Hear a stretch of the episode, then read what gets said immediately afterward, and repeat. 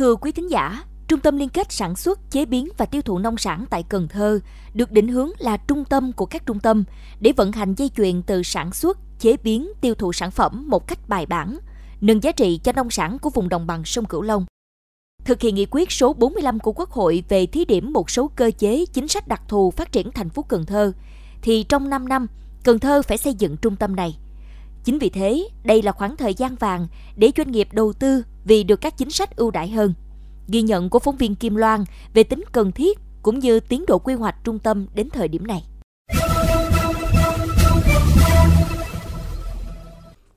Hợp tác xã Nhãn Nhân Nghĩa được thành lập và đi vào hoạt động từ tháng 11 năm 2018 với 29 thành viên tham gia sản xuất, canh tác trên tổng diện tích trên 22,5 hecta. Trong đó có khoảng 20 hecta là nhãn y đò. Với giá bán bình quân được 20.000 đồng một ký, tổng sản lượng đạt 300 tấn, tổng doanh thu trung bình hàng năm của hợp tác xã đạt khoảng 6 tỷ đồng. Thế nhưng bước sang năm 2021, dịch bệnh bùng phát, hợp tác xã đã bắt đầu lúng túng khi không tìm được đầu ra mà địa phương cũng thiếu nơi bảo quản, làm các xã viên bao phen chìm nổi trước tình huống thừa hàng dội chợ. Ông Phạm Văn Lơ, giám đốc hợp tác xã Nhãn Nhân Nghĩa, huyện Phong Điền, thành phố Cần Thơ cho biết. Trong thời gian qua thì nó, đối với hợp tác xã thì nó khó khăn về cái đầu ra, nhất là trong cái hai năm mà bị dịch Covid-19 đó là giá thành nó à, xuống quá thấp, do đó mà bà con không có à, lợi nhuận nhiều. Hiện nay thì hợp tác xã thì cũng à, cần cái cơ chế mà nhà nước mà để hợp tác liên kết với là các cái công ty, rồi nhập khẩu qua các nước châu Âu để mà tiêu thụ sản phẩm cho, để ờ, cho cái cái ờ, giá cả nó ổn định hơn. Nếu mà cái trung tâm này được thành lập ở thành phố Cần Thơ thì nó rất là phấn khởi cho các cái nhà nhà nông. Trước đòi hỏi của thực tế, Trung tâm liên kết sản xuất, chế biến và tiêu thụ nông sản được kỳ vọng là chìa khóa gỡ tất cả những nút thắt cho vựa nông sản đồng bằng sông Cửu Long. Sứ mệnh của trung tâm là liên kết sản xuất chế biến tiêu thụ nông sản đồng bằng sông Cửu Long, đặc biệt là xuất khẩu. Cùng với đó là thông thương hàng hóa hai chiều giữa các tỉnh đồng bằng sông Cửu Long. Có hệ thống kho lạnh tiêu chuẩn để có thể bảo quản hàng nông sản xuất khẩu trong một khoảng thời gian nhất định, thông quan hàng nông sản đồng bằng sông Cửu Long một cách thuận tiện. Đồng thời, có các cảng quốc tế gồm cảng hàng không và cảng biển đủ khả năng cho xuất khẩu nông sản trực tiếp từ Cần Thơ. Nói cách khác, trung tâm sẽ đóng vai trò đầu não của một mạng lưới trung tâm logistics ở đồng bằng sông Cửu Long. Ở đó, chi phí dịch vụ logistics, đặc biệt là các công đoạn kho bãi, hải quan, bốc dỡ hàng tại cảng và vận tải sẽ được tối ưu hóa.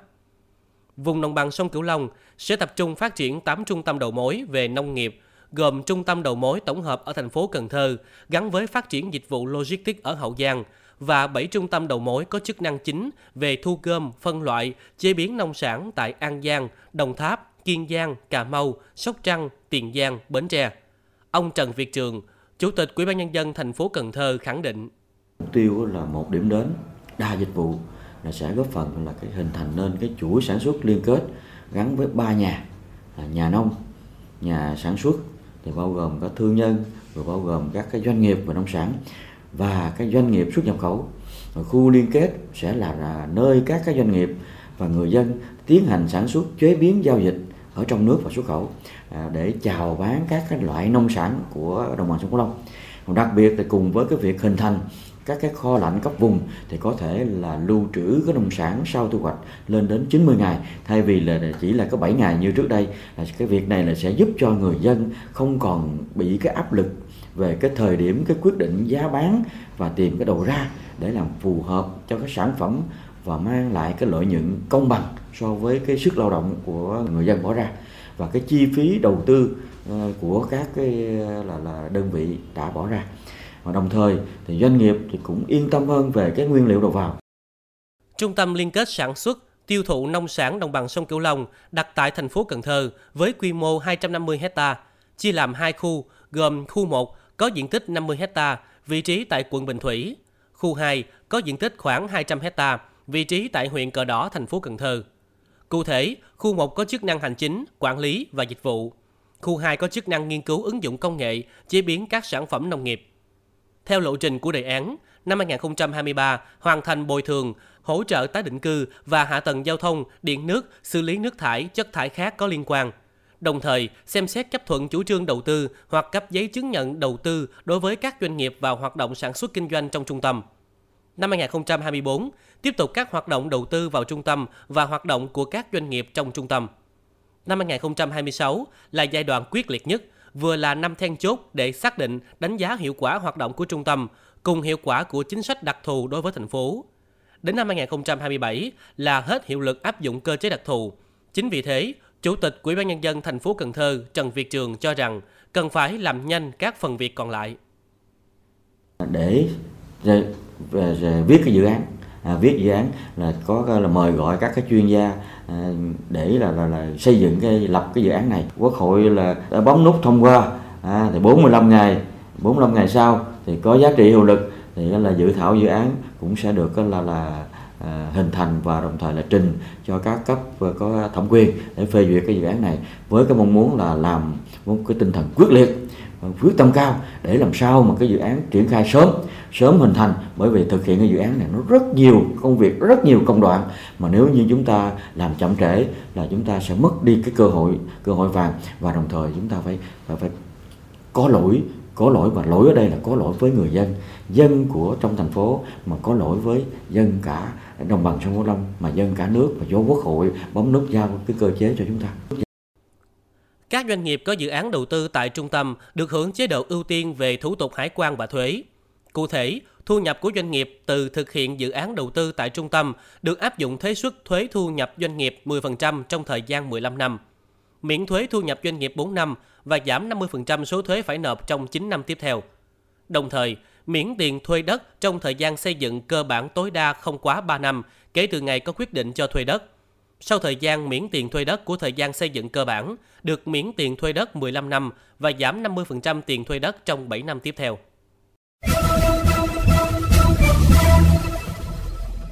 Quý thính giả thân mến, như đã nói, Trung tâm Liên kết Sản xuất Tiêu thụ Nông sản vùng đồng bằng sông Cửu Long là một tổ hợp rất quan trọng, cần rất nhiều tâm huyết của các địa phương, sự hào phóng của doanh nghiệp đầu tư để cùng vận hành trung tâm này hoạt động hiệu quả.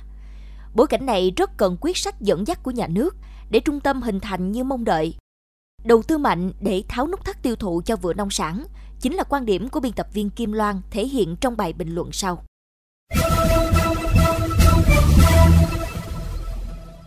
Vùng đồng bằng sông Cửu Long đóng góp khoảng 90% sản lượng gạo,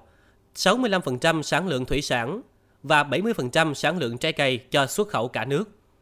Thành phố Hồ Chí Minh đã từng cho biết một doanh nghiệp của thành phố cần nguyên liệu 10.000 tấn bưởi da xanh mỗi ngày, nhưng không cách nào tìm ra nhà cung cấp cho đơn hàng này.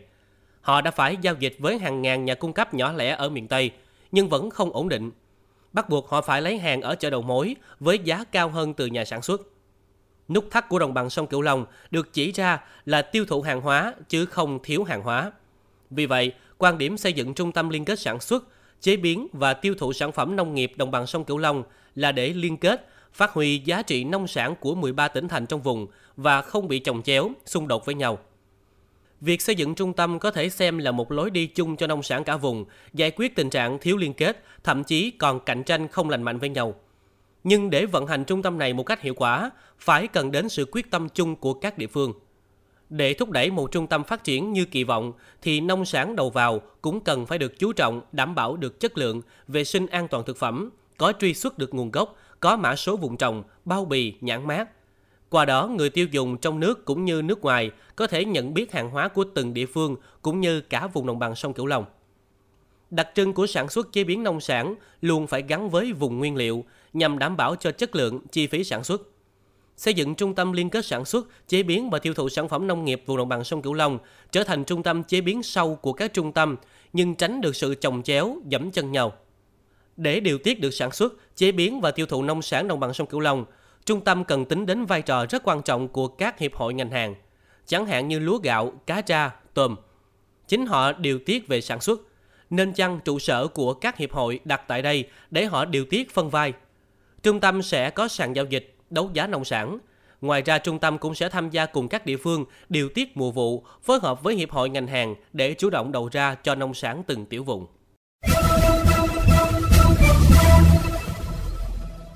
Đến đây, chuyên mục Góc nhìn miền Tây trên Mekong FM 90MHz cũng xin được khép lại. Những vấn đề bất cập tại địa phương, xin vui lòng gửi về địa chỉ thư ký mekong 90 a gmail.com.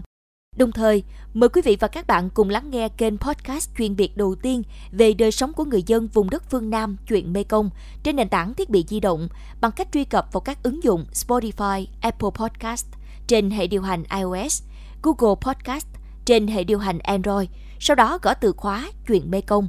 Hà Hương và Nguyễn Châu, cảm ơn bà con và các bạn đã quan tâm theo dõi. Xin chào và hẹn gặp lại.